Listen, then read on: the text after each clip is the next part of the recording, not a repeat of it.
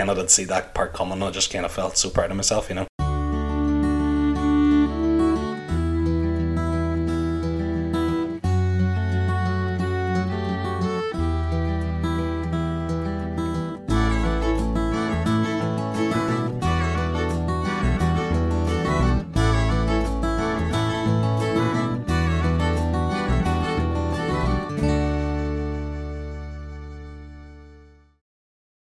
Hi, everyone, and welcome to episode 11 of the Audiobook Club podcast. I'm here today with my two hosts, Jonathan and Stephen. Do you guys want to say hello?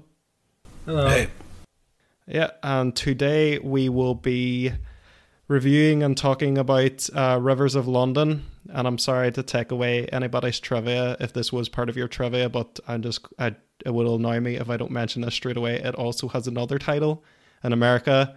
Uh, it's called Midnight Riot. Uh, so Trivia thief. yeah.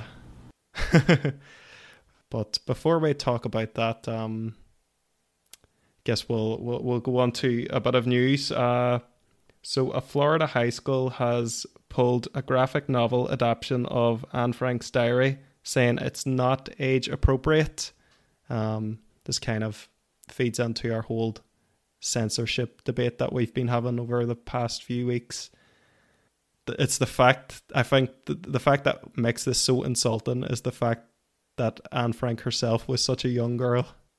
You know, to try and safeguard young people from this, from from this content of this horrific thing that happened. Just, I don't know. How do how do you guys feel about that? Do you have any opinions on it? Well, there's just a few, few things to unpack there. So, like, graphic novel, like, what's. Uh, I'm curious to actually see the graphics myself and see what it, you know, why it was, if, why it was um, removed. Like, what's the, what's the problem?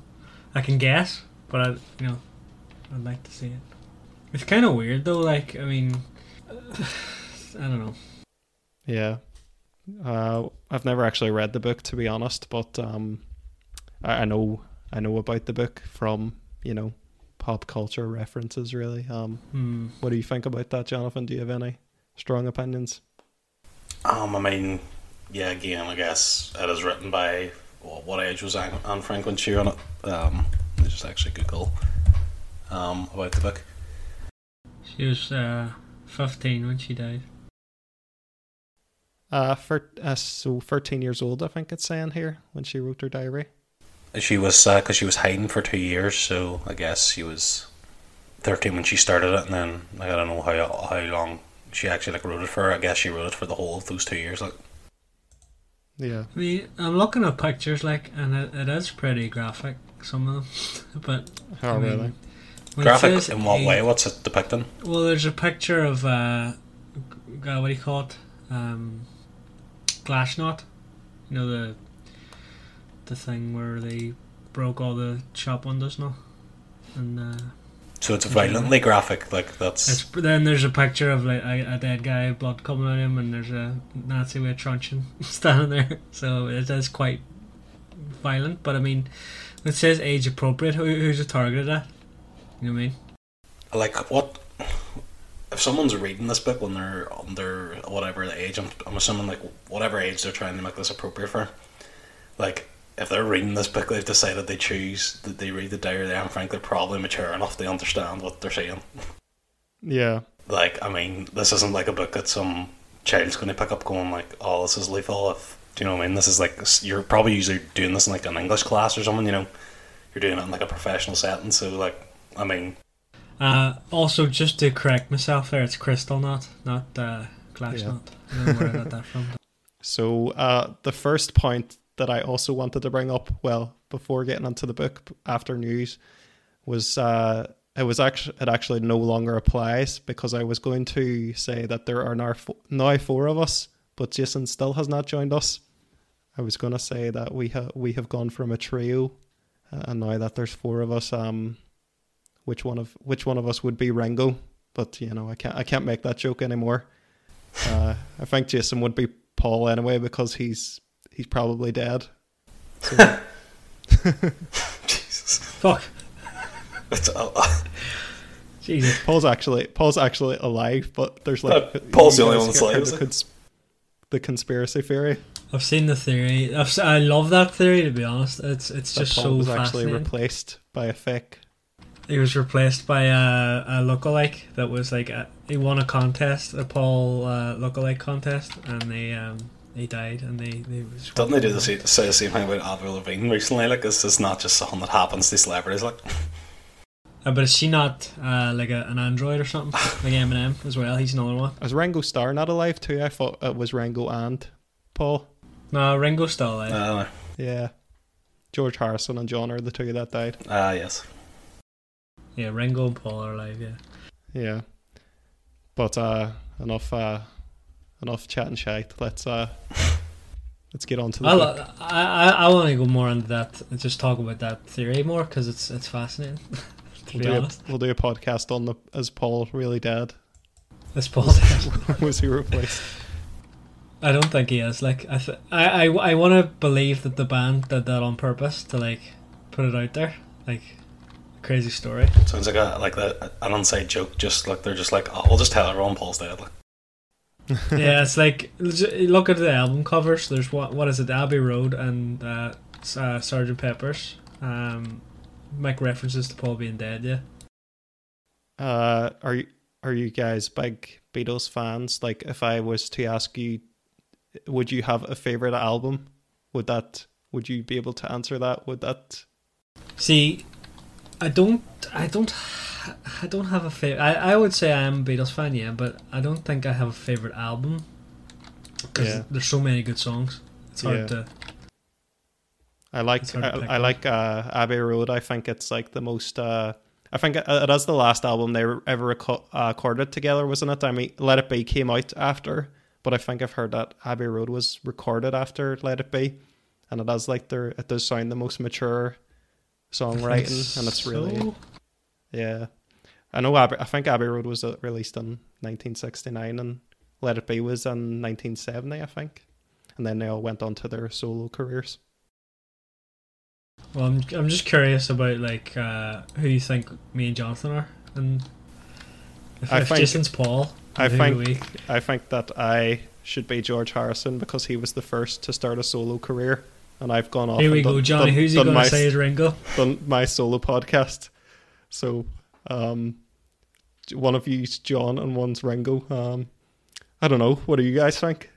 well, my name's Jonathan. Like that's if that's not a reason, I don't, I don't know what it is. Like, Fine, I'll be Ringo then. I'll, I'll accept Ringo. Like it's fine, but nobody send me any fan mail. I love Right, me well, I guess that fans, but no fan base. okay, so as I said, uh, we are doing Rivers of London today by Ben Aaronovitch, read by Kobna Holdbrook Smith.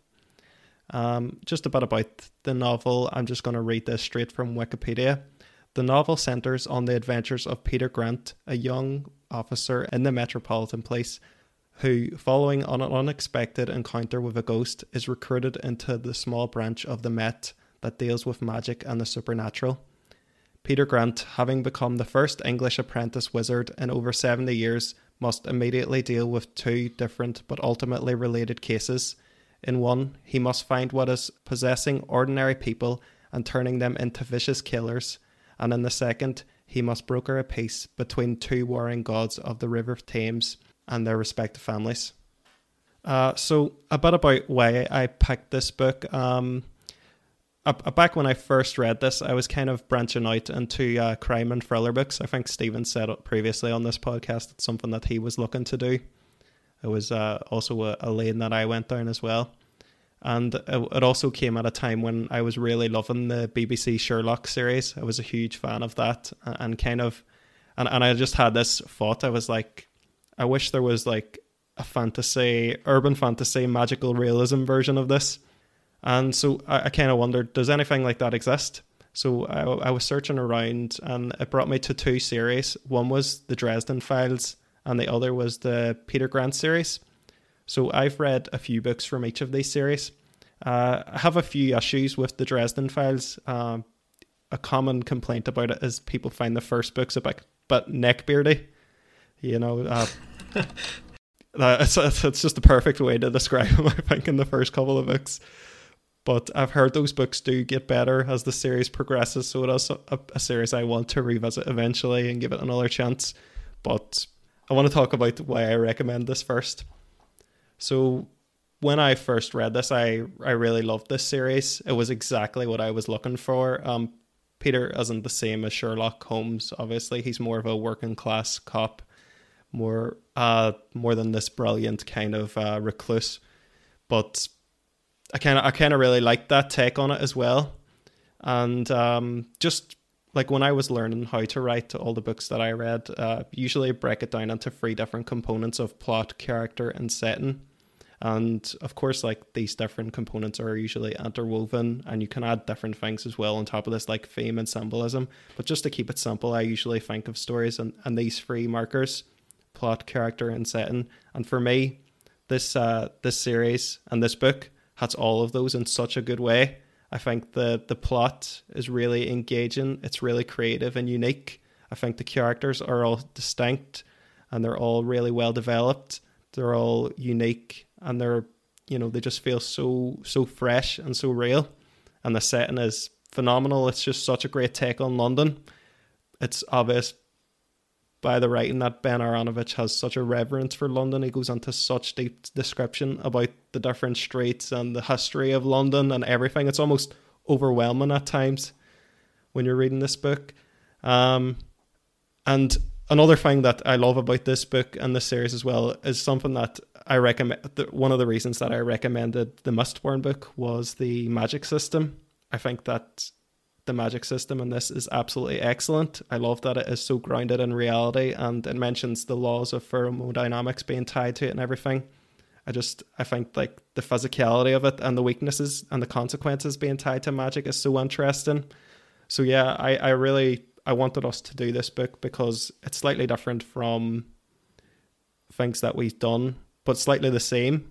I think there's comparisons that can be drawn to like um, Neil Gaiman's uh, Norse mythology book, even because this book deals with mm. mythology. I would say its own kind of mythology. Obviously, there's a there's references to Harry Potter, and it's kind of like sort of a grown up version of Harry Potter. And there's also, um, you know, we could draw uh, comparisons to Slow Horses because they both t- uh, set in London. We can, you know, kind of compare them in that way. So cops, cop yeah, books. Yeah. So I just uh so before we go on to uh, more detail and more depth onto our reviews, I just wanted to get your guys' overview on this series. Um, did you did you enjoy it? What were your feelings on it? Um, yeah, I, I really liked it. Um, just to touch back on the, the three points that you had, uh, what, what were they again? Uh, theme, symbolism, and plot. Plot, character, and setting. I would say you can add theme and symbolism, but I think there. I think the the core is always the plot, character, and setting. Yeah, for in terms of plot, I, I, I did, really did enjoy it. Yeah, um, I thought it was a bit slow at the start, but then uh, there was a moment where it sort of all clicked for me, and I was like, yeah, I'm really enjoying this actually. Um, so I was I was kind of worried at the start, yeah. and I was like, oh no, this is going to be a bad one, but uh, quickly turned around. Uh, characters, um, I sort of agree with what you said about them all being uh, well fleshed out and unique but there's a couple of characters that I don't think are super fle- uh, like established. Uh, like Leslie, I don't think got enough um, time to be fleshed out properly. And some of the uh, like older police, but then they're sort of only there. Um, they don't really feature much, so it, it wasn't as big of an issue. Um, but yeah, I mean, overall, I, I, I did enjoy all the characters and um, thought it was it was really really well well written. So and yeah, like you said, the the London is really well uh, written in this book. Uh, uh, even the like tiebacks to like the places in London and then characters, which I will touch on later. You know, like the I can't remember the names. Like the Geni- genius loci or whatever they're called, the the river people. Yeah, I thought I really liked that um, tie-ins like that was really nice. Um, just before I asked Jonathan to, I just wanted this uh, add a point to what you were saying there. Uh, one thing I really love about it is how attached to uh, Peter's point of view the setting is evoked in. Like it feels, it really feels like this is a cop describing London. like the way that he's suspicious about certain things and activities that he's describing. It's really tied to his point of view, and I think that was really well done as well.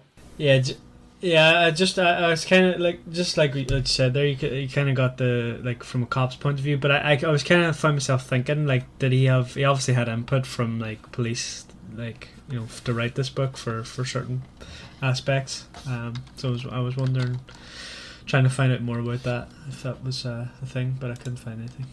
Like you know, if he did an interview or anything.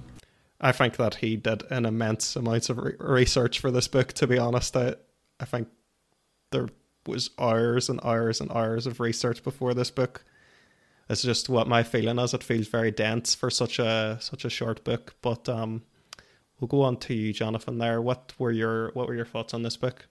Um, I thought this book was just okay. I didn't think it was amazing. I didn't think it was terrible. It was just somewhere in the middle.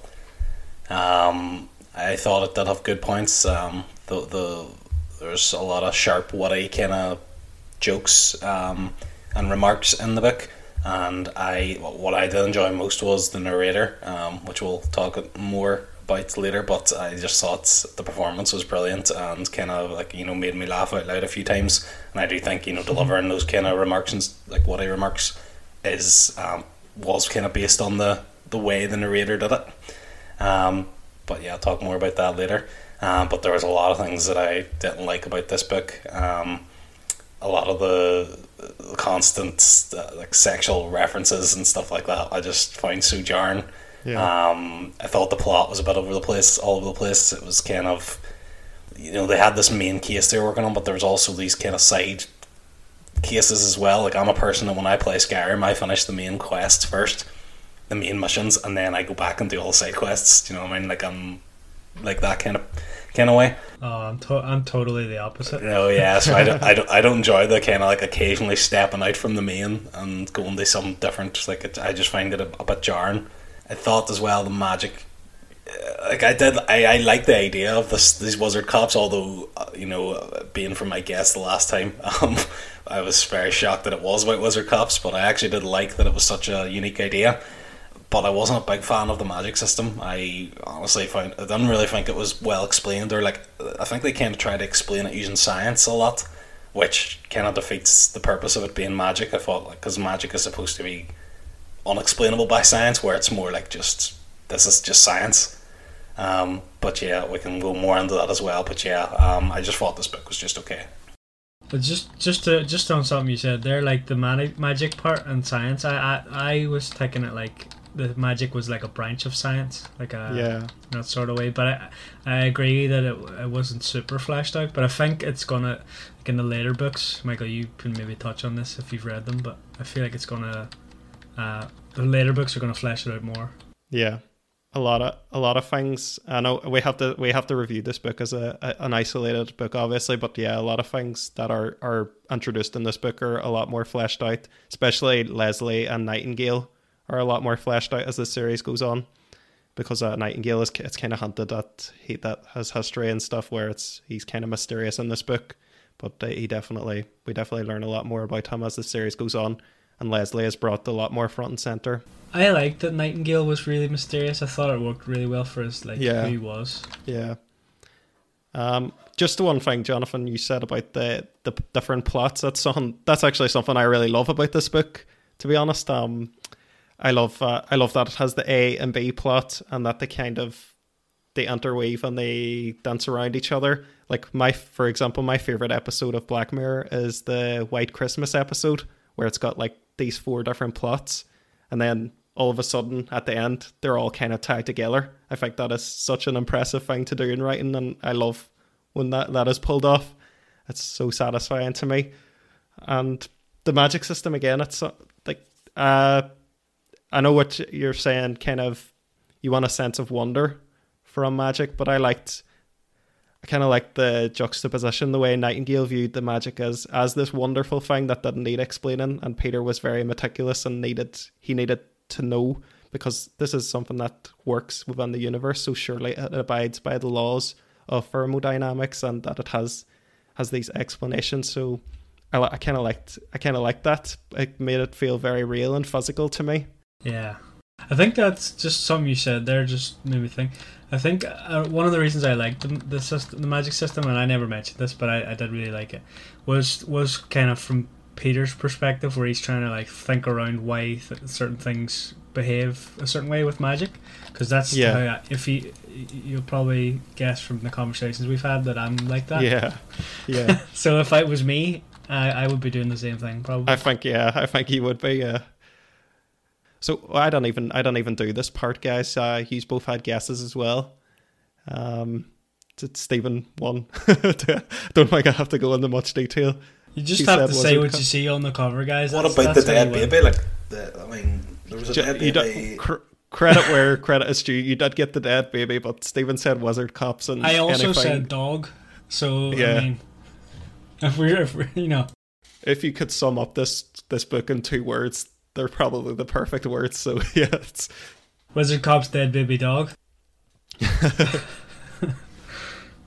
So you touched on it, Jonathan, and you said we'll get at it later, but I actually have it as my first point that I wanted to talk about, and I know we never do this, but I actually wanted to talk about the narrator first. Um, I thought, like you said, Jonathan, I thought uh, Kobna Holdbrook Smith did an absolute phenomenal job. He's very. I've read a lot of reviews of people that said he was a bit hard to get used to at the start, and then they really loved him it's definitely like an unusual kind of performance from an audiobook. It's very slow and he's got like the really really deep intonation. But I, I was like I was uh, I thought um for certain voices like his uh Henry Pyke voice I thought was amazing. This was That was like class, yeah. yeah, I thought this was like Peeves as a villain. We'll get more onto the villain more, but that's that's part of what I what I loved about this villain as well. But I thought uh, Kobna Holdbrook Smith really brought him to life. I thought he was uh, great with Peter. I thought I thought his women voices were really good. Yeah. I- I- he just agree, had yeah. such a great range and such a. I think he was like he, people talk about perfect casting for like movies and stuff. I thought he was like made to read this book.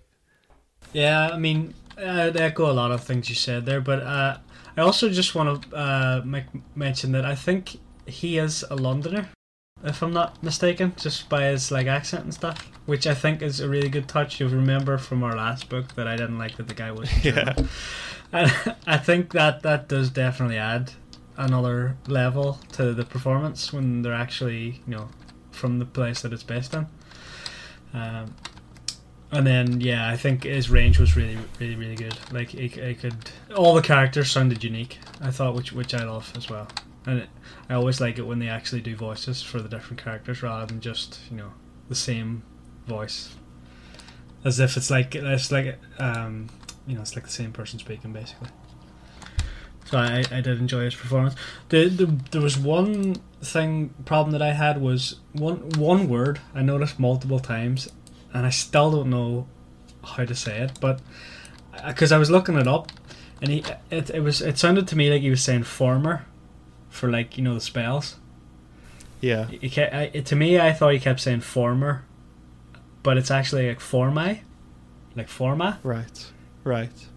and because I, I I went to look it up to see you know if there was like a list a spell list because I'm that kind of person and I couldn't find anything about it and I was like what the what the hell like why why there's you know there's a Wikipedia for this book but I can't find a spell list that doesn't seem right and then I, I found out that I was searching for the wrong thing so that's right. that's a small thing but I mean Yeah. it's whatever I think the, the narrator was probably my favourite thing about this and kind of really saved the entertainment value of the book for me.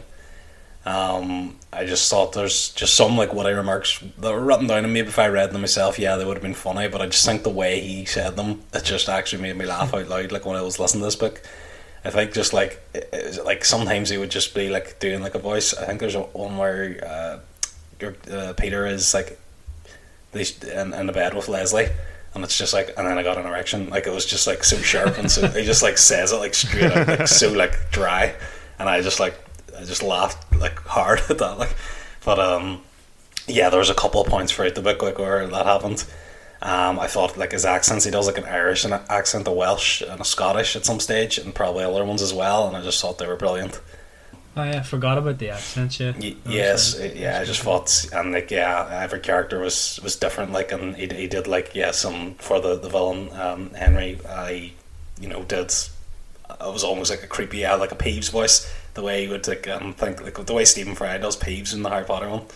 Um, Yeah. it's it's it is like a like a poltergeist kind of like the way like a wee sneaky kind of tricksy Or pol- Like a jester. is what Yeah, yeah, yeah, exactly, yeah. Um, no, yeah, I just thought it was brilliant, like, and like for narration, like it's yeah, it was one of my favorites, like up there with Stephen Fry. Yeah, I would I would definitely agree. Just moving on then. Um let's talk about uh, the beginning of this book. So we are uh we're first introduced to Peter because he is assigned uh the basically the the police force is stretched thin when this murder happens in the middle of the night and uh, Peter is only a, a probationary constable at the point we're introduced to him. Um there there has been a brutal beheading in front of St. Paul's Cathedral and he he and Leslie May, one of his fellow officers, uh, and who we kind of get from their dialogue together that they are friends as well. Uh, they're both on watch here, and then Peter sees a ghost, Nicholas Wallpenny, who claims to have uh, witnessed the crime. Uh, there's a there's a bit of investigation into what's happened. Uh, Peter kind of he, he wants to confirm uh, Nicholas's version of events by using the CCTV just to kind of it lends credence to the fact that he has seen a ghost and everything. Eventually, he kind of returns to the scene of the crime. He this is where he meets Nightingale. Uh, he tells Nightingale that he he has seen the ghost and everything. So Nightingale quickly picks up that Peter has, you know, has this sense, this magic uh, kind of gift. So uh, Nightingale recruits him into the smaller smaller division within the within the force it's kind of like an X Files like department that the the government are aware of and they oversee. So it's not it's not a secret from the government. Uh, Peter is brought to to a mansion nicknamed the Folly. It's like a kind of safe house for them. This is where he meets uh, Molly as well. So Nightingale just basically tells Peter a lot of stuff about magic. He tells him all these things are real. Isaac, I think, it, as in it's, he says Isaac Newton is like the father of the of the magic. Um, what did you guys think of like this beginning and as you kind of learned what kind of book this was going to be? As Stephen, you had it confirmed what your your guess was right, and Jonathan, you the guess you laughed at Stephen's guess, but then you know you you wrote into the chat. I can't believe this is about wizard cops. so uh, we'll start with you, Stephen. What did you think of the the beginning of this book? I, like I said, I, I thought it was a bit slow. Uh, you know, the stuff about like uh, Peter not really paying attention to stuff, and he's like, you know, reading signs and like plaques and stuff when he's supposed to be like investigating the, this killing.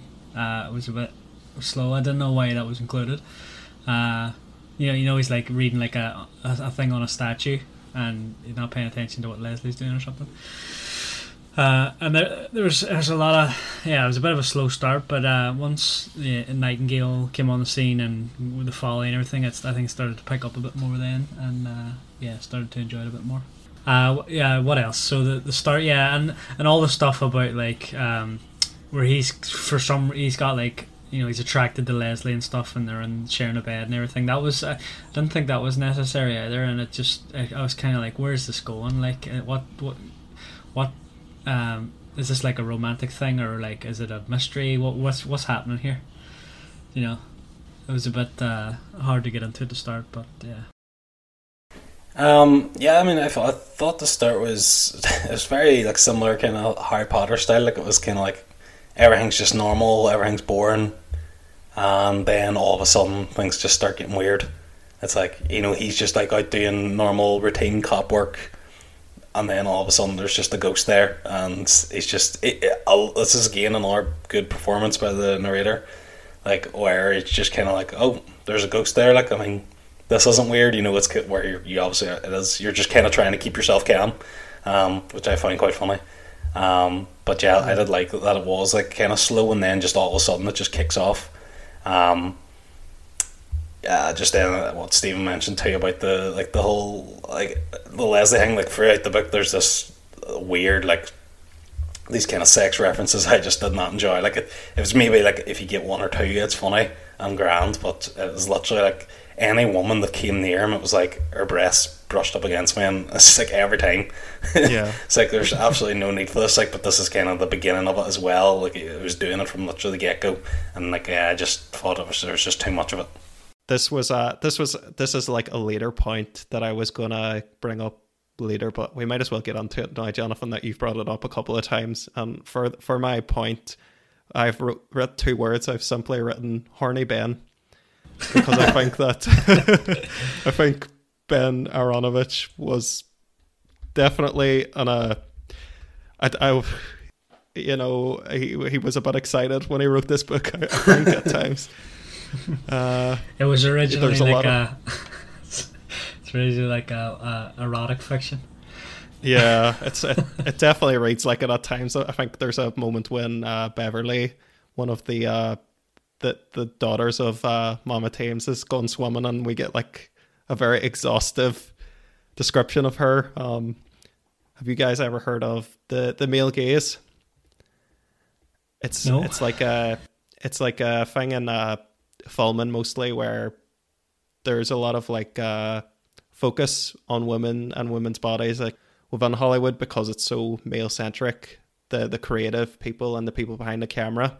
So and there, I think there's a lot of uh, there's a lot of sort of written male gaze within this book. It's definitely a flaw. I would agree with Jonathan about that, and it does it's distracting nearly.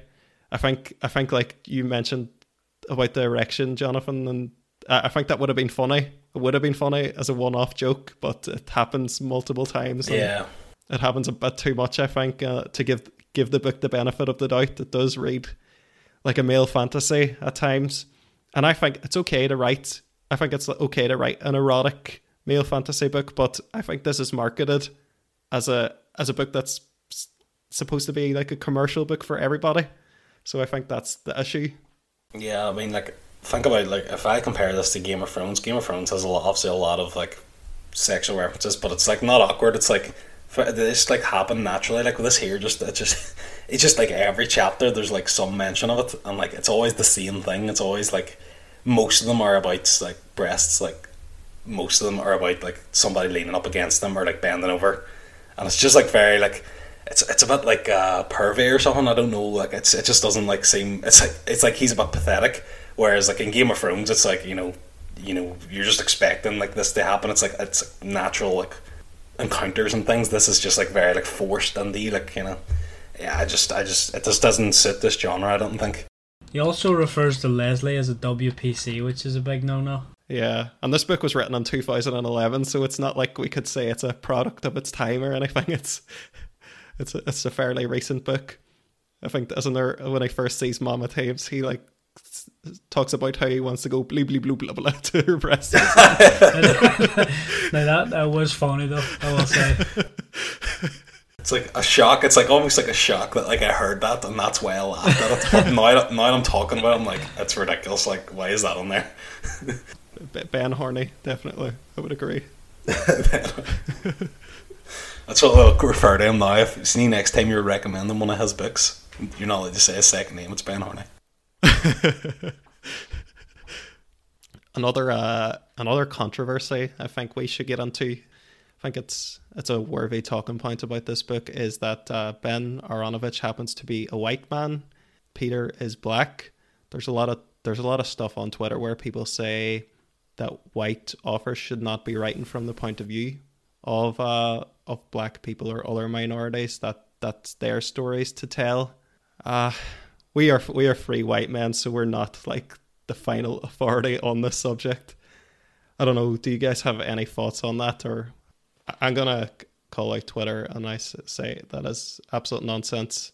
Um, um, yeah, I think I think I would agree. Like, I mean, uh, I, I mean, was there anything super stereotypical in this? Like, I actually I mean, thought he handled. I actually thought he handled the race really well. There's a thing with um, there's a thing with writing the other. You know, writing from point of view that aren't your own, where you can make them like monolithic, where you can make like, if you write a gay person as a straight person, then you make the fact that they're gay is their entire personality, even though a real gay person being gay is just like one part of them. It's just a small percentage of who they are.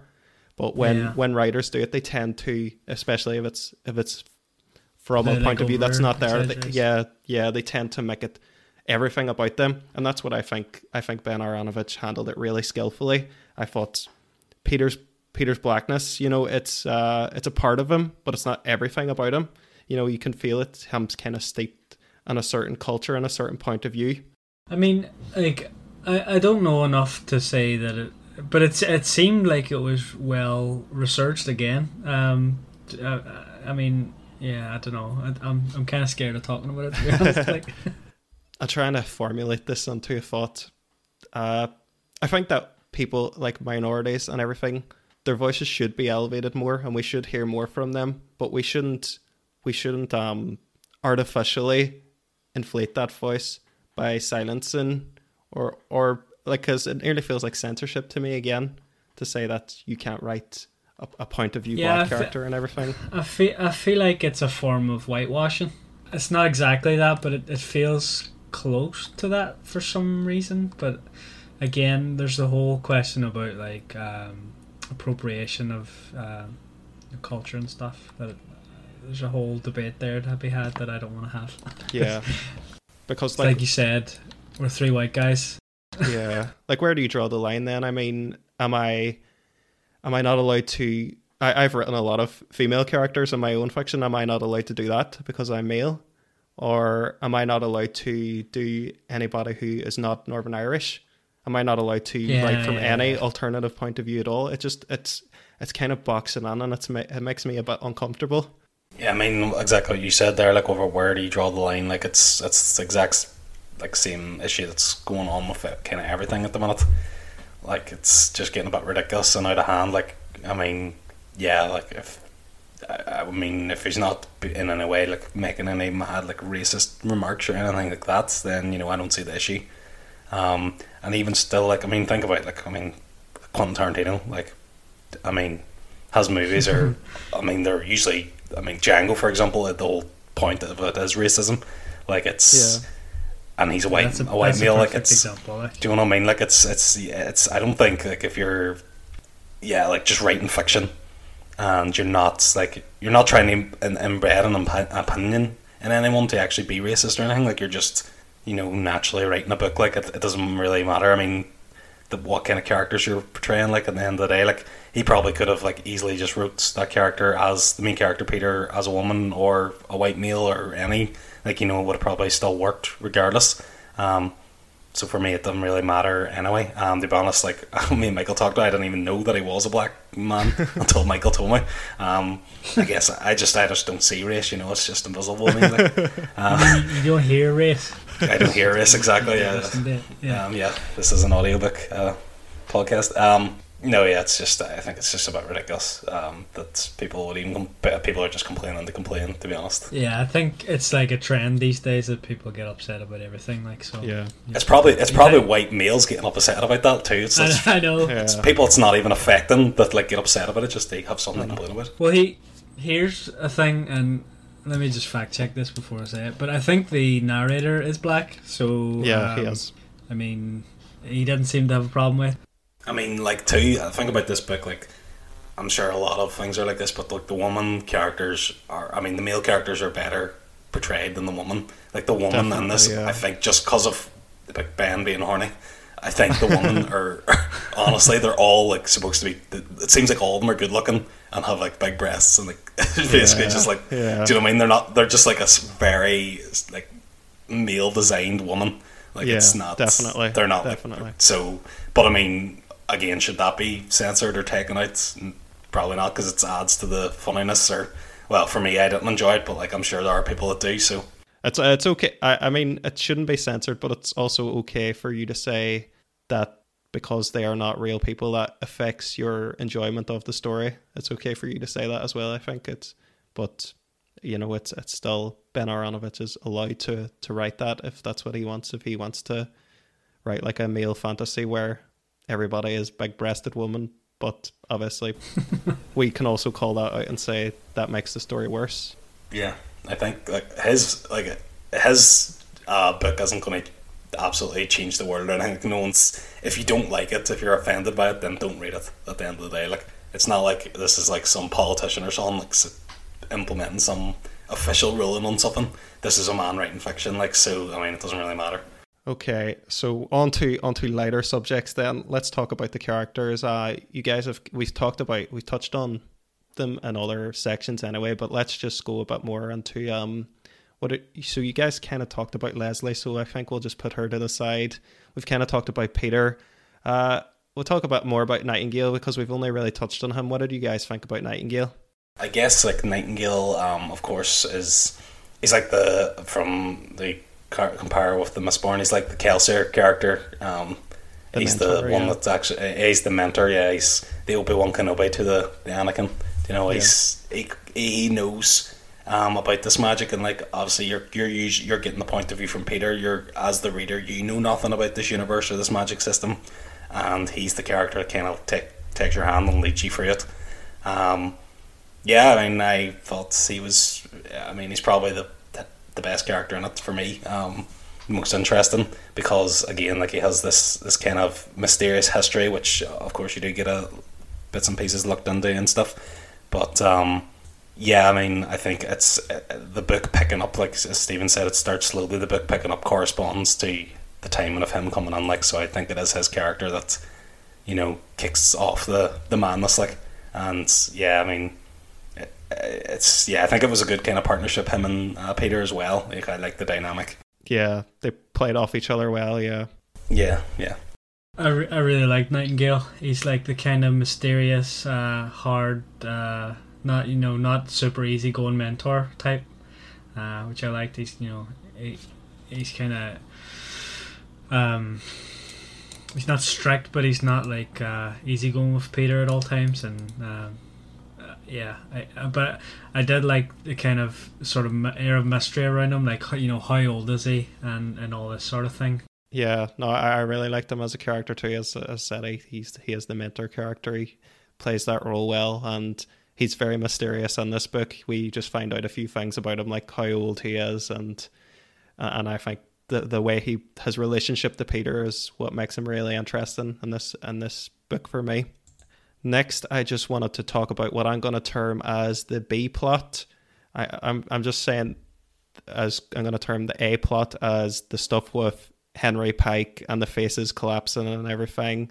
So we'll talk about the B plot, which I would say is about the the gods of the river, uh, Mama Thames story, Father Thames, all that stuff. So we find out basically that um, different parts of the Thames have these like these spirits these uh these people that are representative of, of ideas. It's very like we talked about this book before. It's a book that I've read, and I talked about it on the Neil Gaiman episode that we did. But it's very reminiscent of American Gods. Neil Gaiman does this as well, where he uh, real people are attached to ideas. We find out that Mama Thames, uh, Father Thames was he he was like the entire river at one stage, and then um, he kind of retreated out of the city as that developed and then Mama Thames, she was like a Nigerian woman who who fell in, and she overtook this the city part of the Thames.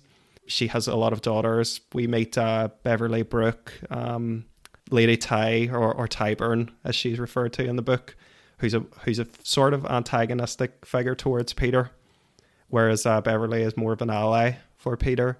Uh, what did you guys think of this this plot uh, and this kind of stuff in the book? and these characters. And I, I did I did like the the B plot. Uh, one weird point that I want to just bring up is that the B plot is actually the source for the title of the book, which was kind of weird. It's the source. Uh, but one did, funny thing, sorry, Stephen. Just one funny thing though is that it is the source for the UK title, but the American title, Midnight Riot, is more about the A plot. So that's just a funny difference. Yeah, I did find myself wondering, like halfway through, like where where is that going? Because obviously with the A plot, it's not really it's connected, but it's not blatantly obvious why. I was like, how how is this going to be? How is this going to tie in? It eventually does tie in, but I mean, I, I liked it. It, it gave another like uh, level to the universe. You know, where there's all these different uh, people who are uh, related to places like different rivers and yeah. stuff. Um, I was trying to like place because obviously Tyburn is a river, uh, and, and some of the other and obviously Mama Thames and Father Thames are both rivers, and some of the other characters that I can't remember are all named the same as a river. But I was wondering where Beverly Beverly Brook comes from. Yeah. Isn't Brook? Brook is it like a type of stream, isn't it? So maybe there is yeah, one it's a, called it's a type, Beverly. type of body of water, yeah. It's a type of stream or body of water, yeah, but it's not like a because everybody else has a direct co- like name to a, a specific river, where she doesn't seem to, which uh, is just that's something I was trying to figure out as I was listening. Um, yeah, I like I like how I, wanted to find out more about how the sort of uh, society of these sort of spirits uh, is because you obviously find out there's Mama Thames and she has all her daughters and stuff, but but they're not really daughters. Sort of. It's it was kind of there's a lot of mystery there that I wanted to find out more about. Like, this is I think one of the problems I had with it was like kind of the jumping between the, the plots and stuff. Um, like I mean, I think when I'm watching something like it's it is good to have like these side plots and stuff. I just found it a bit hard to follow. This kind of like was a bit like that slow horses for me. I kind of got a bit lost with some of the things because of the switching between them. Um, to be honest, I didn't really understand like what these rivers were supposed to be. It's uh, like I've just read a few things online. Like it's a, it's essentially like a a person who's like drowned in the river or something is like is the personified version of like each of the rivers or something like that. So like the the yeah like so like the spirit takes the form of like a person that's like died in the river. Um, but it's just it's actually supposed to be like like each river that like feeds into the Thames. The Thames being the main one is like supposed to be uh, some sort of like god, Uh, like has like a, a like an actual god like being on on Earth or like some kind of god creature. I like I don't I don't really I, still don't really understand what was going on to be honest. Yeah. Um, I, I thought it was a bit yeah a bit confusing for me like doing this part as well as the the main part. I, I really, I personally really liked it, but I, I find the I find the A plot stronger. But I like the I like the the mythology behind it and everything, and it does feel very like mythology, whereas the the the rules aren't quite certain, and it kind of it, it just it's very similar to the stories that we were doing, you know, in Norse mythology with the Neil Gaiman book, where you know these these things that sort of don't make sense just happen. Like a woman falls into the river and she becomes becomes the the mother of that river and you know the personification as you said jonathan. And i just liked i liked that element of it that it was kind of that because you said that it was abs sort of the magic system. You didn't say this but sort of implied that the magic system was absent of the sense of wonder so i thought this was kind of this was the sense of wonder in this book the the mythology behind it and everything so so we touched on the B plot there. Let's get on to the A plot. So just to briefly go over it, Nicholas Wallpenny tells them that somebody was beheaded. They they see this on the CCTV. They confirm this that somebody just knocks the head off. They go to uh, they are eventually led to a man named uh, Coopertown, I think it was. They they go to talk about to his wife. She tells him about how a dog bit him on the nose. He's away on a business trip at the moment. He returns. He throws the baby out the window. He's he kills his wife. His face collapses. We see this repeated throughout the book, where people commit these very extremely violent acts, and then their face collapses, and it's it goes very very graphic detail. As a horror fan, I really I really like that, but I don't know if it was too dark for you guys. Uh, so it's just investigating why this has happened. Peter is coming up with these different theories and then we we get this reveal and i absolutely love this reveal it actually sent shivers down my spine like listening to this part where he's just watching the punch and judy show and then um and then he realizes oh this is what's happening citywide this play is being acted out with real people and it, then the music plays for the next chapter i thought that was absolutely brilliant i loved that but what did you guys think of of this plot um I kind of don't want to talk about the ending yet because I want to talk about the villain on his own. What what about the investigation and stuff? that it did it have you hooked or or not or? It did. It did. It did have me hooked because it seemed like, uh, like obviously all the different pieces that he, he was coming across, like the you know, uh, Coopertown and uh, what you know every everywhere he went. It seemed like it, it didn't seem like they were super like properly connected. It just seemed like for some reason people were getting really annoyed and snapping and then doing something really horrible, like the lady in the in the cinema. So it, it all seemed kind of disconnected. And I was like, well, obviously these have to, there has to be a link here somewhere. So I, I, w- I was definitely on the hook. The face thing, I mean, I didn't I, I didn't think it was amazing. That you know the face falling off. I didn't I didn't think it was super horrific. I just thought it was kind of weird that, it, like, you know, why why was just their face falling off, sort of thing. Well, uh, I, f- I think the reason is um we we learn that uh that the magic it needs a power source. This is why the phones keep uh, breaking, and uh, the, these phones keep breaking because it's drawn from the phones. But when there's an absence of a power source, when the magic is constantly on, uh, Nightingale talks about how it like fries your brain and how it like it has all these consequences because it's drawn from the people themselves.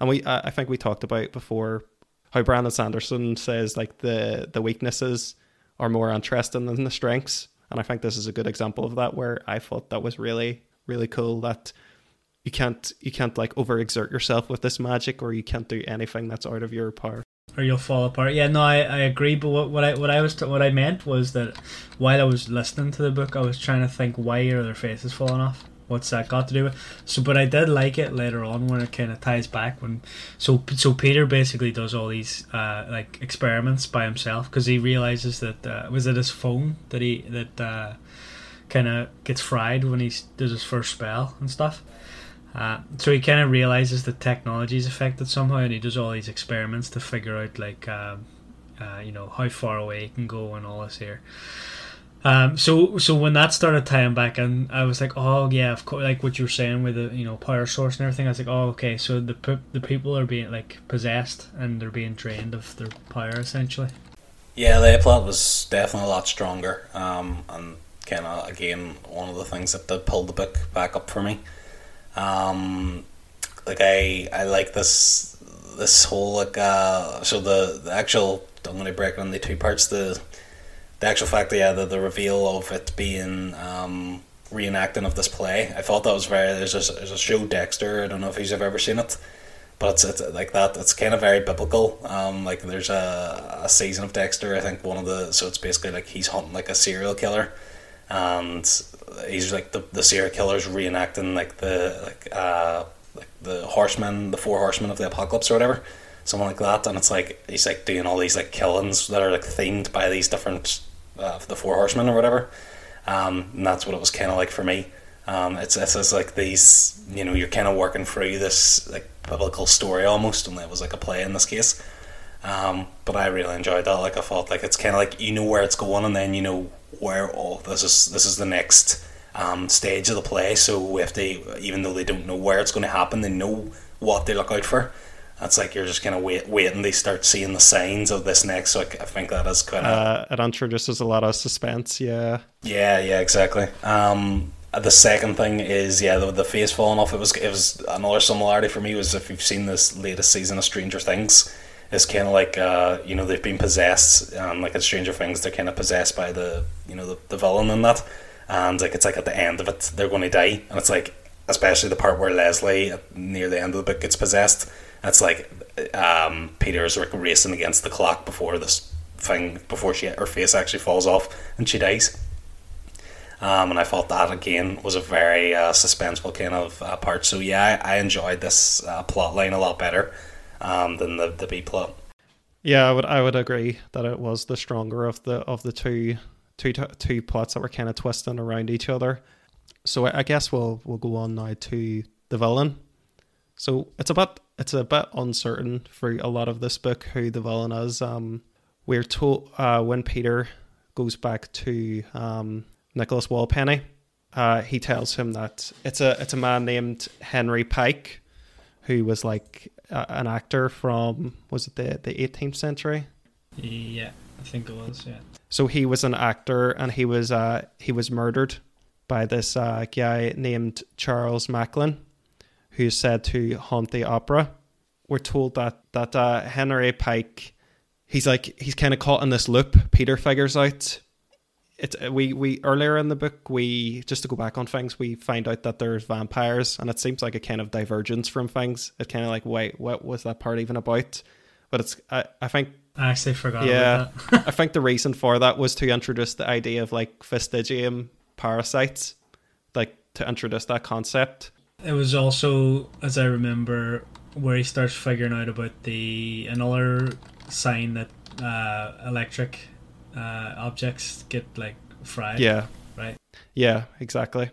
So they they know that uh, Henry Pyke is the the man kind of he's carrying out this this Punch and Judy show. So they uh they know that the next stage is where the the police or the constables or whatever they arrest uh they come to arrest Punch. So Nightingale and Peter put themselves in this position where they're going to go arrest him. So they get a warrant from a ghost judge and then they go to the opera house where they they believe that Henry Pyke is going to uh, reenact the next moment of the puppet show, so they can finally arrest him and see through you know see through the play basically.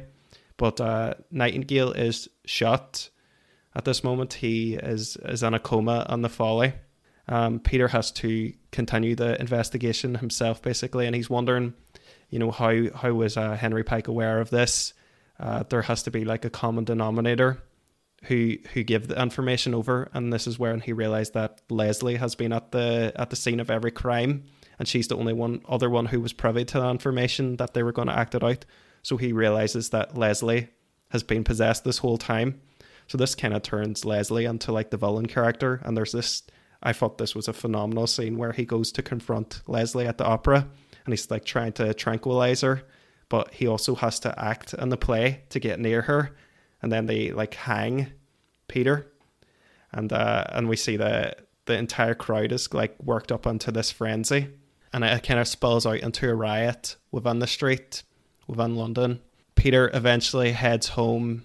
Very tired, exhausted, and that it's on it's on the journey home that a man starts laughing, and he declares himself to be uh, Mister Punch. So I think this my interpretation of this anyway is that Henry Pyke is not the villain. That there is a, another spirit, uh, a malevolent spirit of riot and rebellion, as as it says in the book, called Mister Punch, who who is kind of inhabiting the ghost of Henry Pyke. So I think Henry Pyke is like an innocent spirit within this, and it's like it's the spirit of of Mister Punch who is the who's the villain acting through Henry Pyke. And I've already touched on. I think that um, I think Kobna Holdbrook Smith really, really helps bring to life this villain. And I, and I think I said like it's like Peeves was a villain. He's just so mischievous and so maniacal. And because we're always trying to figure out what his motive is, and we're introduced to different uh, different workings of this world, so we're like constantly questioning the nature of what he is. I I just thought it was the best part of this book for me. What did you guys think of like the whole the villain and the whole journey that we went on of kind of finding out who was the villain and what the nature of the villain was. Well, the part where Nightingale gets shot, that's that sent chills down my spine. You know, where he's like he gets shot, and then you hear the the vo- Henry Pyke voice say, um, "What does he say?" He says, "That's the way to do it," or something. And then when uh, Peter like uh, Levicorpuses him by the ankle, Yeah. And uh, I, I love that part. And then the, the the journey of sort of going from that to um, figuring out about Leslie and the play and everything. I, I, I thought it was brilliant. It was really well well done, really well tied together. Um, because then you could think back to all the other times, um, to like when Leslie might have got possessed, sort of thing. Um, my guess is in the cinema. Uh, but yeah, I thought I thought it was really w- well tied together. That now the part where it started falling away for me was was uh, during the play, and the, when the riot started happening. I think I missed something there uh, because all of a sudden you know they were doing the acting out the the Punch and Judy, and then uh, all of a sudden they were rioting, and I didn't follow why exactly. But I think you made um, clarified it there for a, a bit more for me, where you said. Uh, uh, the the violent spirit of riot and rebellion sort of overtakes the people in the crowd, and then they um, yeah, Yeah. they they riot. and I think yeah. that's where the American title uh, comes from. I think I think you're right. Yeah, I th- I think I like I like that the villain's just uh, like basically an agent of chaos, where it seems like there's no real um, you know he doesn't have like really have an agenda. It seems it seems like he's trying to get re- Henry Pyke's trying to get revenge for his death, yeah, sort of thing. Yeah, because he you know he talks about um, uh, whatever the guy who killed him was called. He's waiting for him to show up or yeah, something. because and he was. he's not going I think because it was said he haunts that opera. Yeah, yeah, yeah. So he's waiting for him to show up, and he and he doesn't. Um, but then you find out that it, it actually seems like there's, like you said, another spirit who's kind of just causing chaos, which I really liked. Um, and then la- later on, just to touch on something else, you said when uh, you know again to about the a separate entity spirit. Um, uh, later on in the book, where when Peter kind of does that weird time travel thing that he does, yeah, uh, with Molly, uh, that um, you kind of I think the the spirit of Punch, the Revenant spirit, kind of mentions that Henry Pyke's gone now or something, uh, and it's just it's just him. He's, he's I think he says you've killed me sort of thing, but which is weird because he's a ghost. But like um, I think what he means is you've killed an aspect of me, meaning the Henry Pyke part. But yeah, I, I, I really like the the villain um, like twist and everything. yeah. Because I think uh, I think Peter confronts uh, a possessed Leslie after kind of after the time travel uh, moment, and and uh, Henry Pyke is still within her, but uh, he's Henry Pyke is no longer he's no longer under the influence of Mister Punch, and he kind of he kind of is seems like not to know what kind of chaos he's caused and everything. He's just talking about his performance and his legacy. He just wants to be a great actor. Yeah, so I think the the Nightingale getting shot part. Um, I think I mean the, the, again comparing this to the uh, the Mistborn book we read. Like this is the same as like when Kelsier got killed, and like it's like did Vin think she was ready? And this one it was the same thing. It's like your mentor gets like in some way like you've been going around with this mentor, and you can kind of always rely on them to like know what to do in a situation. But now even though you've been trained and like you should be ready, it's like this is your first kind of test without them, and it's like you're straight into the deep water. That uh, Um, that is a big plot point of like the hero's journey, which is like a Yeah. plot structure that a lot of fantasy follows. It's like either the the mentor gets killed or the mentor is incapacitated. And on the Harry Potter books, Dumbledore always just goes away somewhere. it's, it's like infuriating. the whole Uh, that Gandalf. Uh, Gandalf, yeah. Yeah. Yeah, it happens in like so many yeah stories. Yeah, so I mean, obviously that's the the, the serving the purpose of that. I, I the Leslie one, I think um, I enjoyed it because I felt like I knew it was coming. I don't know, like if it was supposed to be made obvious, but it was kind of. I think there was a bit earlier in the book that was just kind of like you know. He did like say something like, "How did they know that this is going to happen?" or something. It's like you, when someone does, does something like that, you're like, "Okay, it's an inside job." And then I was like, "Well, it has to be Leslie. Like she's the only one there." So I kind of did see that part coming. I just kind of felt so proud of myself, you know. But um, I like the yeah the I thought it was the but uh, quite funny the where they were re- reenacting the play and he was like like he knew he was trying to like tranquilize her but, but like trying to be sneaky and get on the play but then you also knew that she was completely on to him from the get go um, and like it was funny how she essentially got him uh, essentially like got the uh, other uh, like stage hands or whatever to like hang him um, but I think he was like hung with like a prop rope or something, so he wasn't properly like he wasn't to die or nothing. And he gets away. Um, and the inciting riot part was actually again another comparison as I just recently restarted playing all the Assassin's Creed games. And the first one was like the guy gets you know the apple of Eden and like possesses like all the assassins and like turns them against you essentially.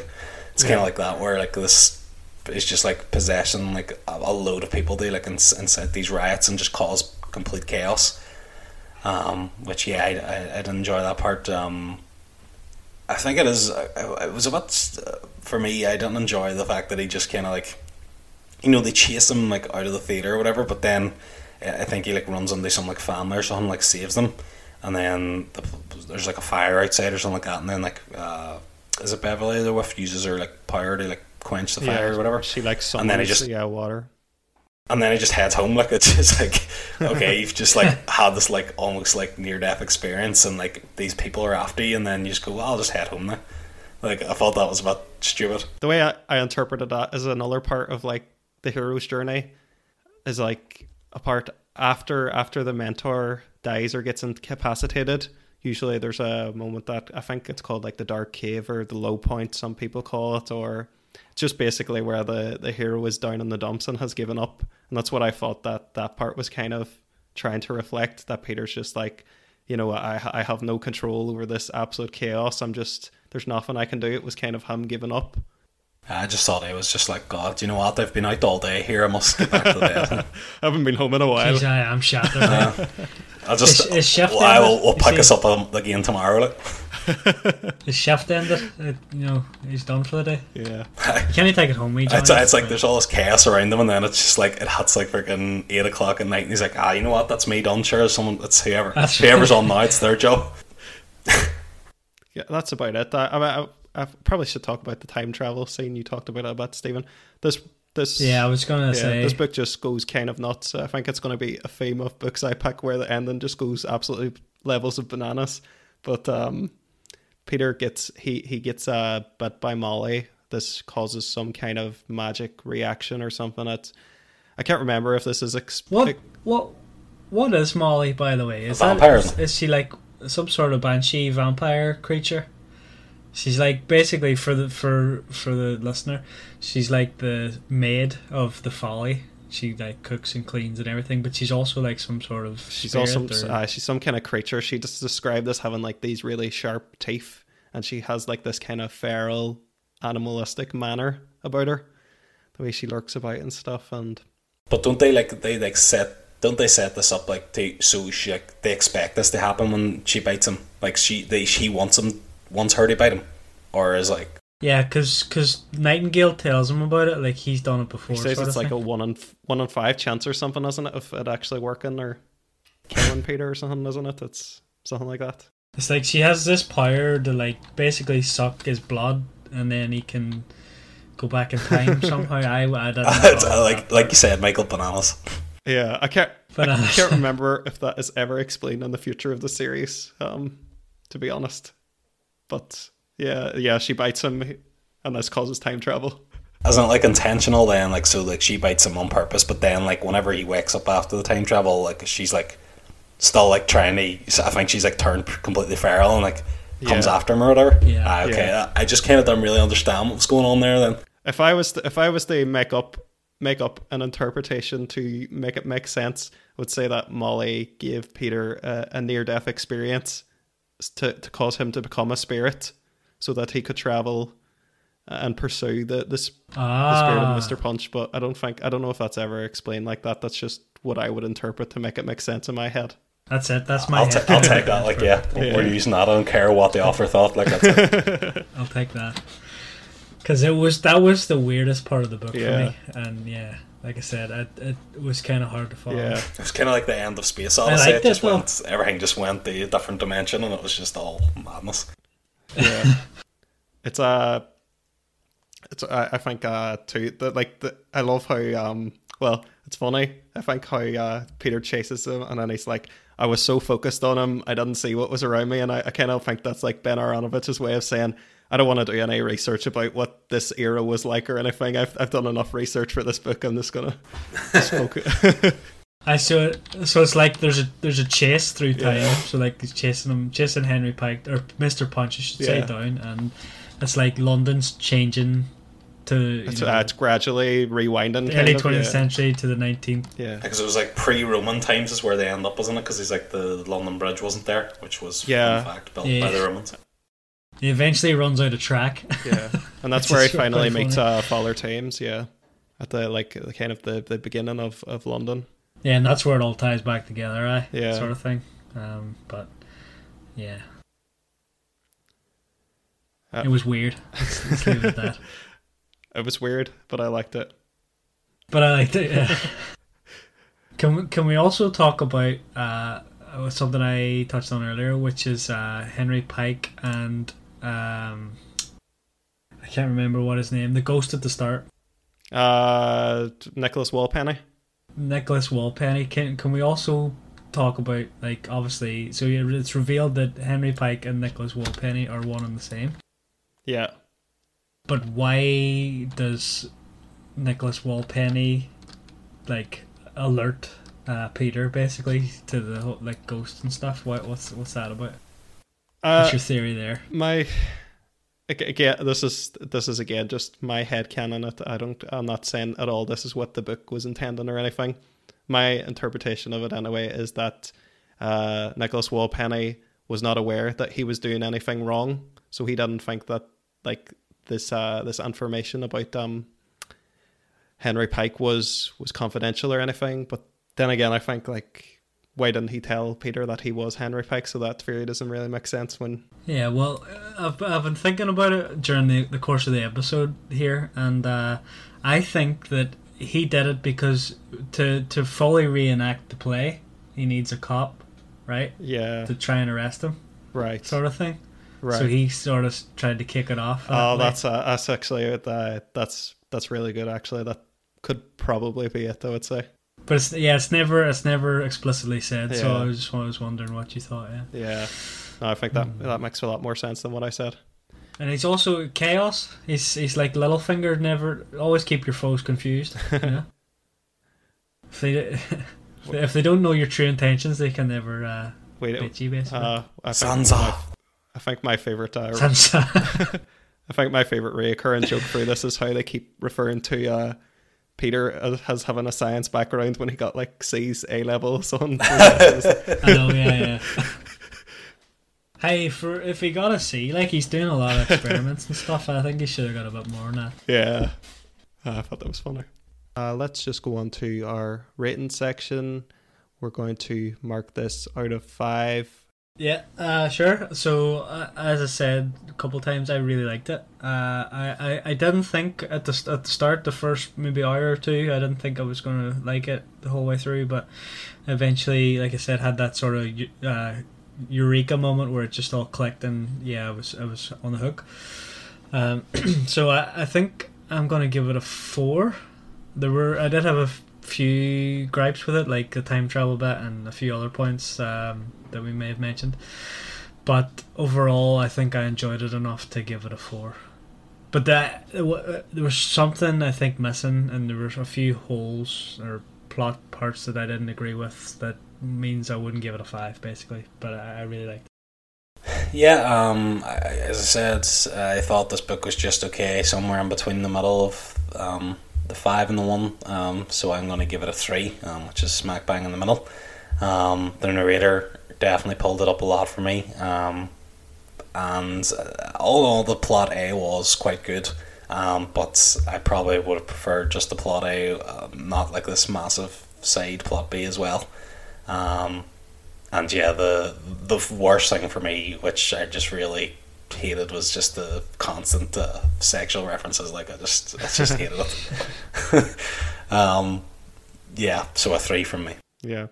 Uh, I, I do agree with the definitely with the sexual references, Jonathan, and I do think that is a, a big flaw in the book. So I'm not discounting that at all. But I, I just I, I can't I, I kind of disagree. I of agree with my original statement of like that this just just nails everything on the trio of uh, plot, set, and character for me. I I do think plot A was stronger, but plot B introduced all these great mythologies and everything that I find so fascinating, and uh, it's the reason that I've returned to this book over again, uh, because it because it is flawed, and I I don't think I think I think the series improves as it goes on.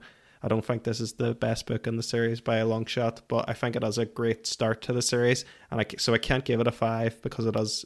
I do acknowledge the flaws, but if I, I think I would give it the next best thing. I think I would give it a four point five. It is a book that I really love, and I probably will go back to the series now and, and finish it as it is up to date. Okay, so that was our rating section comparison to other media. So I've already talked about this. This like makes a lot of references. It references Sherlock. It references Harry Potter. It references Star Wars. Peter is a bit of a nerd. Uh, I think he's definitely that definitely reflects Ben Aaronovitch's interests. He is 100% a nerd because of his other works that I'll touch on. in the trivia. I've I kind of talked. I, I think this. It was I wanted something between Harry Potter and Sherlock. I was really looking for something like this, and I think this series really scratched at it. So that's pro- that's where I would draw comparisons. Uh, as for like adaptations, this this has been and talks about having a TV show made for years and years. It's Still a pretty new series, so I think I think it as a matter of time before this is adapted into something. Um, but is there any comparisons you want to draw with this? Um, yeah, Harry Potter, uh, Slow Horses, any sort of London-based cop show or or media, I think is definitely a big hitter. Um, not sure. I, I haven't really thought of thought through about the comparison part. No, no worries. Anything for you, Jonathan, or will we move on? Uh, no, just simply anything with wizards or cops. Cop Wizards. Dresden Files next is my next pick. It's while uh, it's while like uh, somebody punching Judy. I don't know if you've ever heard that or that. Uh, it's a bit of a rip off, if you ask me. I uh, know, it's very derivative. Yeah. But uh, okay, so Stephen mentioned that he has trivia. I have none apart from the trivia I spoiled at the start. Yeah, that was one of them. Um, just uh, so you mentioned that he that he's a, a big nerd, or it seems that way, and it definitely, from looking at his like other works, Ben Ben Aaronovitch, it's clear that he is because he's uh, he's written Doctor Who, well-known episode of Doctor Who. Yeah, uh, Remembrance of the Daleks. Uh, it's a big big one. He's also written uh, a few others, I think, and he, he's done some of the um, audio dramas for, for Doctor Who as well. Um, but also, I saw somewhere that he's written for Blake Seven, which is uh, uh, like a, an old. I think it was the seventies actually, like a seventies sci-fi. There's a really famous, or not famous, but really class metal song about it. Right. that's that's where I know it from. But uh, he, he's written for that, or at least like done some audio dramas for it or something. So he's involved a lot in the sort of science fiction, fantasy genres a lot. Yeah, So I think anybody who writes for those is, by definition, a big nerd. Yeah. a lot of a lot of a lot of people uh, seem to have like starts in Doctor Who. A lot of British writers, or especially like people sci-fi fantasy kind of sphere. hmm we we touched on a couple of times that the the novel has two titles, right? One for the U.S., which is Midnight Riot, and then Rivers of London, which is out for everywhere else. I assume. I think so. uh, yeah. So like, why why do you think that they changed titles like for different countries? What what's that about? Obviously, you know, Harry Potter and the Philosopher's Stone is a famous one. that is, but yeah. like, why why why is that, or why do you think that they do that? I think it is. I think when a decision like that is made, it's usually money is the primary motive, and for some reason, and I cannot understand why they would think this, but they they would think that Americans are more likely to buy a book called Midnight Riot than Rivers of London. Maybe they maybe they you know uh books that have like different places names in them don't test well in America or something Hmm. and it's like you know nobody nobody in America wants to read a book that's called Rivers of London or something like that. Uh, yeah, that's my only guess. I know the the Philosopher's Stone one was that um, you know people they they changed it to Sorcerer's didn't they for America Yeah. because they were afraid that uh, people wouldn't understand you know that what a philosopher was or what relevance it was or that it was a magic book but it's got philosopher in the title so yeah i think it's just like the motivation is nearly always a marketing kind of thing and they just think this title will sell more books than that title Hmm.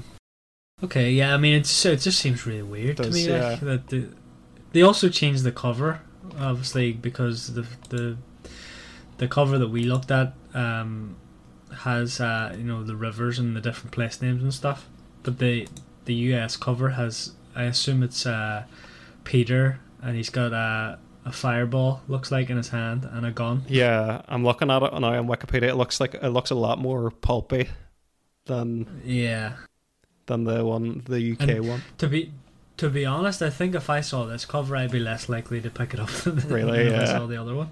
it seems uh, kind of it, it, it kind of looks like an action book it, it doesn't really doesn't I, ca- I don't think state the genre very well No, I know he has the fireball, but it's all it's kind of easy to miss too. yeah And that's actually just reminded me of the other piece of trivia that I had. and uh, so this the US cover, right? Um, apparently there's different versions of it. Some where the face is obscured, the face of Peter is obscured, and on other other copies, like the original, is is, is you know it's it's not obscured. So like like basically blacked out. Yeah. Um, and apparently it was accused of whitewashing. Um, Right. doing that, Yeah. Yeah, I can. which is interesting. Yeah, I can sort of see that. Yeah. Wonder why they why they did that as well. But I think I think in the latest editions they've corrected it so that you can see that you know Peter's full face basically. Right. Yeah. Yeah. Um. Uh, so I, I mentioned earlier about Beverly Brook and the, the river names. Apparently, Beverly Brook is a minor English river in southwest London. Okay. That's yeah. its full name. Right. Ah. Okay. All all makes sense. So now. there we there we go. Everything's right with the universe again. Yep. So there we go. all has been set right. So let's go on to what we are consuming. Um, so I've been watching the Oscar nomination films. Um, I said so. I think last time, um, what had I not watched? I watched so since then. I think I've watched the film Tar, um, from this year's one. Uh, bit of a weird film again. It seems like a lot of the uh, films seem to just be these kind of weird underlying message films. Like it's strange. Uh, Michael, you said there's some kind of name for that, like Oscar bait or something. Oh yeah, there's when a when a movie is specifically written to to win an Academy Award, like it's yeah. Uh, like it's it's usually like some kind of like um like I think this the film was like mostly it was it's kind of like about uh, her like unraveling over the film and like just kind of falling apart uh, her life and stuff like from being like such a successful person or something. But something you will Yeah, I mean- something you uh something you'll notice, Jonathan, as you go through that list is there's a lot there's a couple of themes that like the the people in the Oscars really love. And one of them is like an artist who's really obsessed and that obsession ruins their life. Another one Yeah. is another one is like they love movies about making movies. Like the Fabelmans, they love movies like that. They love like, self-referential movies about Hollywood. Yeah. Um, so watch that. I thought it was okay, maybe a six out of ten. Um, and I watch. I've almost watched the Fall of the Power of the Dog, which I think is quite is, is quite good. Um, so that's where I'm at and watching the Oscar movies. I'm also um, watching. Uh, I just finished that TV show Wednesday. Um, you know the Addams Family one. Um, I actually thought it was quite good. Um, quite a good ending. And yeah, I would recommend if you haven't watched it. Um, it's, it's kind of a funny show as well. Um, yeah, to be honest, not not really much else. Um, been reading Game of Thrones, Dance of Dragons as well, or like listening to the audiobook of Dance of Dragons. Um, but it's it's it's a long one. Um, do you know? What? I, I think that this is a thing. Or maybe a good question to ask. Um, like, do you like whenever like chapters of like an audiobook's like shorter and like ten, say ten minute listening time, or do you Yes. not mind like the big forty minutes like Game of Thrones chapter? It depends. It depends what it is for me. Like if it's if it's a certain POV in Game of Thrones, like for example, if it's a Jaime chapter or a Tyrion chapter or someone like Jon or someone, uh, I think I, I don't mind it so much. But if it's like like a Brienne chapter, I'm like, oh god. I know It's not gonna be a uh, that's long pro- one. it's probably because I it's Game of Thrones and like that's the way it does it because it's like you're getting like forty minutes of like the same character. Yeah. Also, also Daenerys, I find hard to, to listen to a lot. Um, yeah, I don't I don't like Daenerys either. Um, C- Cersei's a good one, I think, because there's a lot of plotting going on. Uh, and yeah, and it, de- uh, like I said, it depends. It depends um, for POV books whose POV it is. But in general, like for example, in Rivers of London, I think I would prefer like shorter chapters. I like a good I like a good short chapter too. I don't like too short. I don't like um where some thrillers it's like the chapter is literally three pages, which would be like the audiobook equivalent to like five minutes. I think that's feels a bit too short to yeah, me. Yeah, too short. yeah, I like a good Yeah. twenty minutes, twenty minute kind of region. Yeah, I, I'm the same. I I because I would usually listen to a few different things at once, and like rather than like, say if I only listen for an hour a day, like in total, then that's like one chapter Game of Thrones. Whereas if it's three 20 minutes chapters, I can listen to three different books in one day. Yeah. Which is even though it's the same amount of time, it just feels like you've listened to more. Um, so Yeah. yeah, I, I guess prefer the shorter chapters, but um, I was just interested to see what you thought about that. But I think that's uh, yeah everything for me. Um, not um, doing more um, other kind of stuff at the minute. Um, I'm actually funny. I've just every, every week I feel like I'm doing some learning something enough different. Like last time, I think I was saying I was learning piano. I've now uh, started doing some gardening, growing uh, Oh, nice. a tomato plant. Um, Nice. So I want. I've always always wanted to like grow my own food and like eat it. I just feel like it would be better. You know, if you made it yourself, even though it's just going to taste like yeah. sort of thing. So I've got my first plant, and yeah, we'll we'll see how it goes. I'll, I'll maybe give uh, you know an update every every episode we do on this on how the tomato plant's getting on and what, what stages of growth it does. It's just a pity what um what climate we live in. It's kind of limits your I know. limits um, certain things that would grow. yeah, there's like a lot of uh, stuff we can't grow here. But they're fair, like with greenhouses and stuff, you can't like, and you can even get a heated greenhouse, which is you know that's that's the that's the absolute dream goals way down the line. But you know what, the minute we're just starting small here. You've been looking into it, have you? oh Jesus, a big drop irrigation system and everything. Like you know, it's but right now I've just got one pot, um, and a wee a wee one spade and a wee uh, water and sprayer. So you know, start small, and before you know it, I'll have a, an absolute empire um, of tomatoes, just a tomato empire.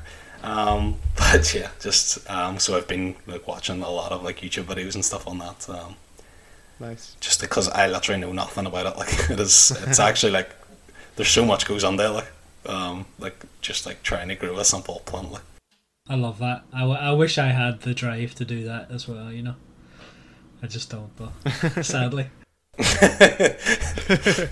Yeah, I think I think I mentioned in the last episode that I was trying to watch Dragon Ball from the start, which uh, kind of fell off because my uh, so I have like a external D- DVD drive for my computer, and that stopped working, so I couldn't start that, and it really annoyed me. Uh, so I bought I bought I bought the first uh, like season DVD and have, haven't been able to watch it, which isn't really annoying.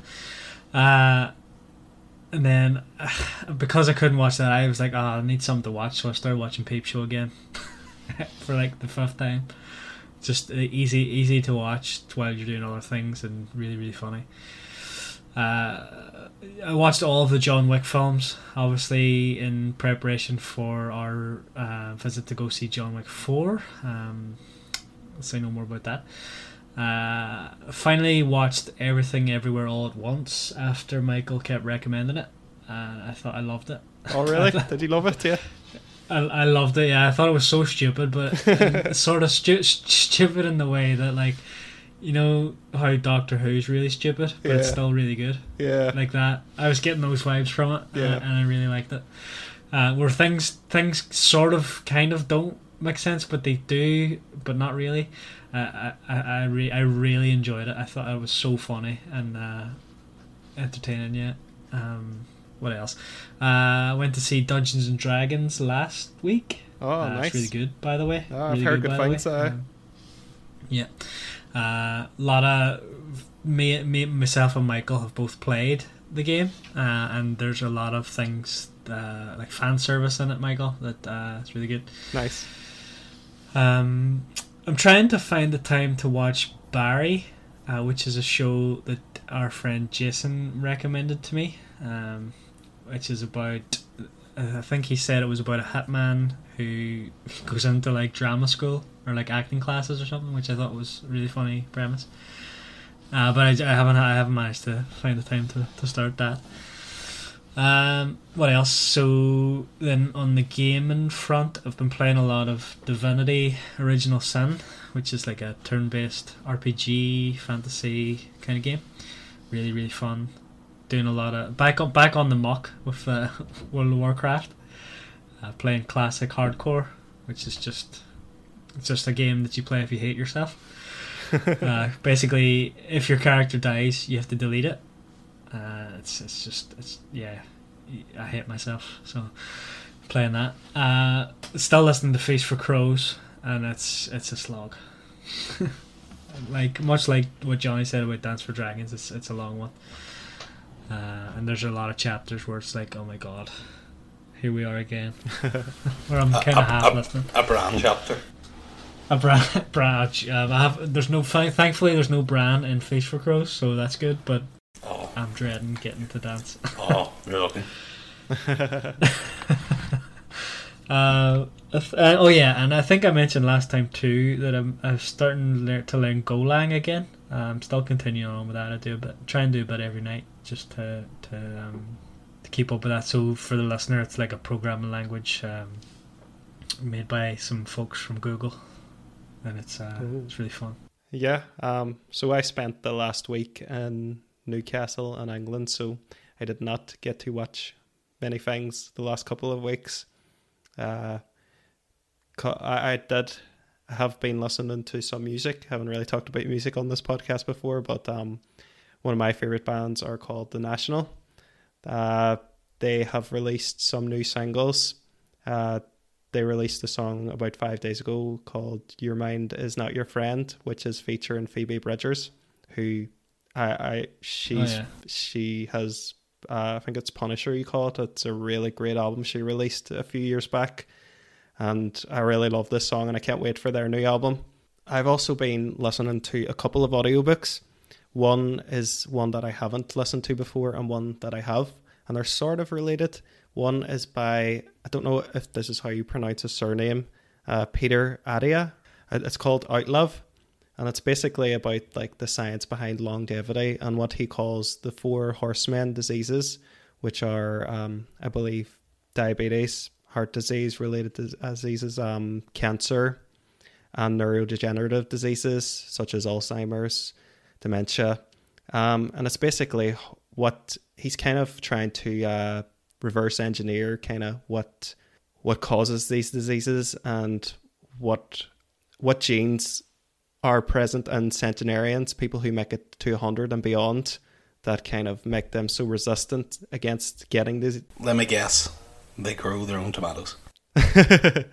there's there's no it's not really a simple answer book to be honest it's he talks a lot about medication different and like different research that's going on one really um interesting one that he was talking about is like rapamycin which is derived from easter islands i think it comes from the soil because the people there believed that like the volcano had healing properties so then they actually got this medication from the soil and then they uh, this this drug is now given to people who receive transplants, and there's a lot of like talk about how this could be this could mimic certain genes that uh, make people live longer. But uh, obviously, that isn't very useful to a lot of people who can't get rapamycin. So there are there are actionable things that he talks about in the book, and an obvious, very obvious one is um exercise is very good for staving off neurodegenerative diseases. Especially talks about like unpredictable exercise, like boxing,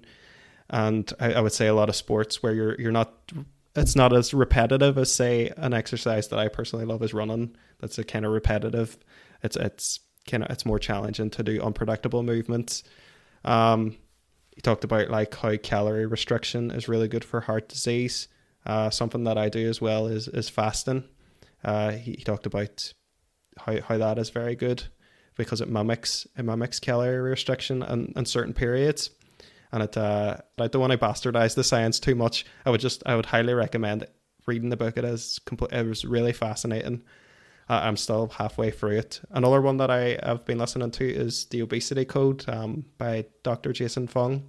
He is a nephrologist, which is a kidney doctor. Uh, this book is all about like the science of like all these diets that have happened in the 90s and noughties and 80s, how like fat was originally demonized, and this brought about the rise of sugar. Uh, and then people were saying, no, actually cut out carbs. And it's kind of talking about the science of why these diets worked and why they didn't work. And kind of it talks about like the hormones that are responsible for fat burning. And then and then he just talks about at the end there's like this footnote of like, oh, you could you could fast to like uh to make these hormones work uh, to better regulate your hormones and it's something that I I did to lose a lot of weight uh, and you know to keep myself kind of metabolically healthy it's a and it's a book I always return to to kind of remind myself about the science of of why I did that and everything and why I continue to do that as a lifestyle. I don't do it all the time because sometimes as he talks about in the book there's times to feast and there's time to fast. So sometimes I just like go crazy and eat then everybody like says how do you eat so much? And that's the answer that I, I fast at other times. But uh, yeah, there are two books that I'm making my way through at the moment. Uh, as for working on things, uh, I haven't really had a chance to work on on many things because because I was away. But I finished the first like part of my serial Shadow Sisters, and I'm working on possibly another podcast I'll talk about later uh, when it's when there's a bit more background done on it. But yeah, I'm still working on that at the minute, and working on other things all the time, just bits and pieces. When I have more, hopefully more to report next episode. We should probably like uh, bring up the fact that we have an email. Uh, if you want to email and recommendations or anything like that, we're happy to, or or anything you want us to read out on the show, we're happy to do that as well. Um, we'll put it on the show notes there. We have a Twitter that we don't really use that much at the moment. Hopefully, I can get better at going back and like doing episode promotions at the minute. Just don't, I don't really like Twitter to be honest, but I'll try try to be better at using it. Okay, um, so I'm just going to uh, end my episode here and pass the mantle over to Stephen. He'll be doing our book recommendation for the next episode. Stephen, if you want to go ahead with that. Sure. So, um, so this time uh, I was kind of thinking about what to, to recommend, and I decided to go with one that I've not read before, and it's actually one of our uh, listener requests. Uh, so it's the Thursday Murder Club by Richard Osman. Um, nice. We'll do a, a, plot guess in a minute if anybody if you just haven't read it.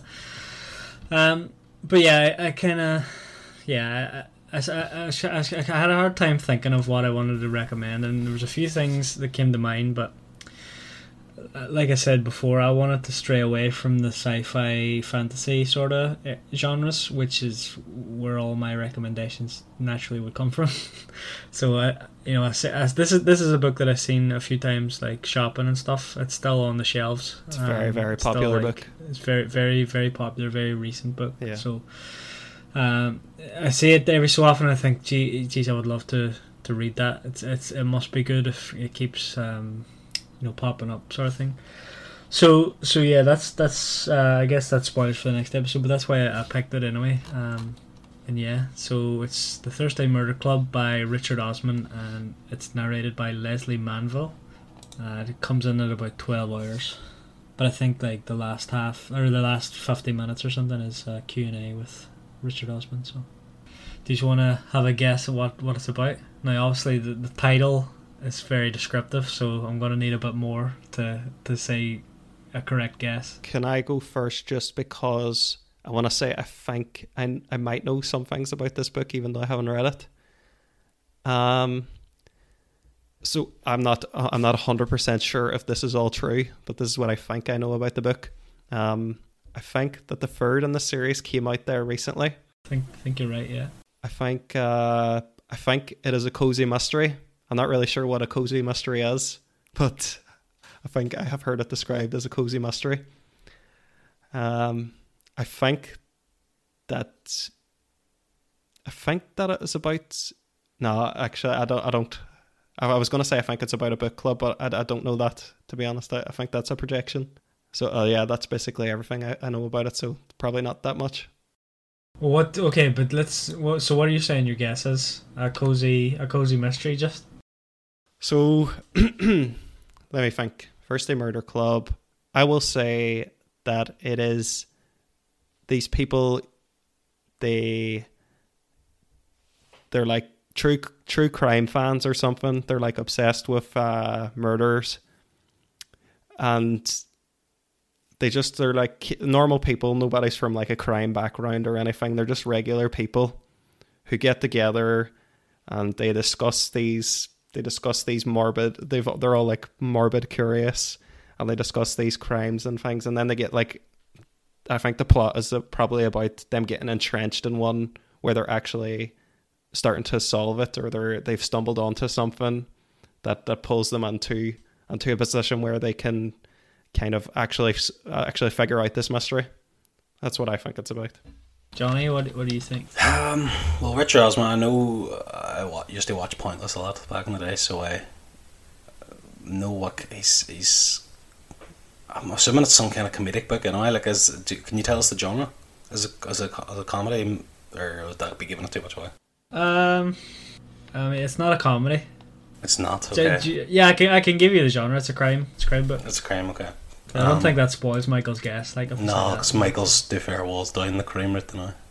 Um, I think similar to Michael, I do think it's like some group of um, yeah, people that are like either like this kind of crime or this the kind of intrigue of murder, but rather than them like going and solving it, I think they're the ones that commit the murder. They like actually they actually like it so much that they want to you know try it out. So I'd say that's maybe maybe the difference between Mike, me and Michael's then is Yeah. you can hopefully distinguish between them. Okay. By the way, I don't know if either of those is right or wrong, but the second one's funny to me. Oh, you actually you, you don't haven't read what the plot's about now? No, I, I I haven't read it now, so I, I don't know what it's about. But the se- I hope it's the second one. But kind of yeah, that would be. And then one. it obviously happens on Thursday or something. I don't know. they meet on first. Oh no, it's the the thirsty thirsty murder club. Sorry, no, it is. The, it is Thursday. This isn't my guess, but it it could be it could be like murderers like that are that are just meeting together on a first day, and it's like uh, just like a mundane kind of meeting, but obviously they've done horrific things or something. But I, I'm gonna Yeah, like to it's like it's like my the first club guess, is like then. a like an AA meeting, and like Yeah. they're meeting they Yeah. Yeah. discuss their their murders. Uh, I'm John, and today I. I murdered six people just. It's like Yeah. it's like the the sharks in Finding Nemo. It's like that. I would show you the cover, but it's not. There's nothing really on it. Like it's I just, think I've seen the cover. I yeah. think I've seen it. Yeah, I've seen it too. It's the title, and then I think that's a wolf at the top. But I, I mean, I think the title is so so descriptive they didn't really have to do like a, a striking Nah. cover.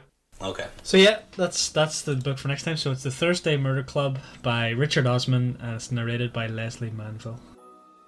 Nice. Okay, happy days. Happy Right. right. Right, that is uh that is episode eleven. Uh, that is us.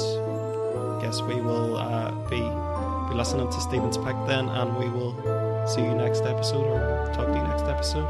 Bye everyone. Hi. Goodbye.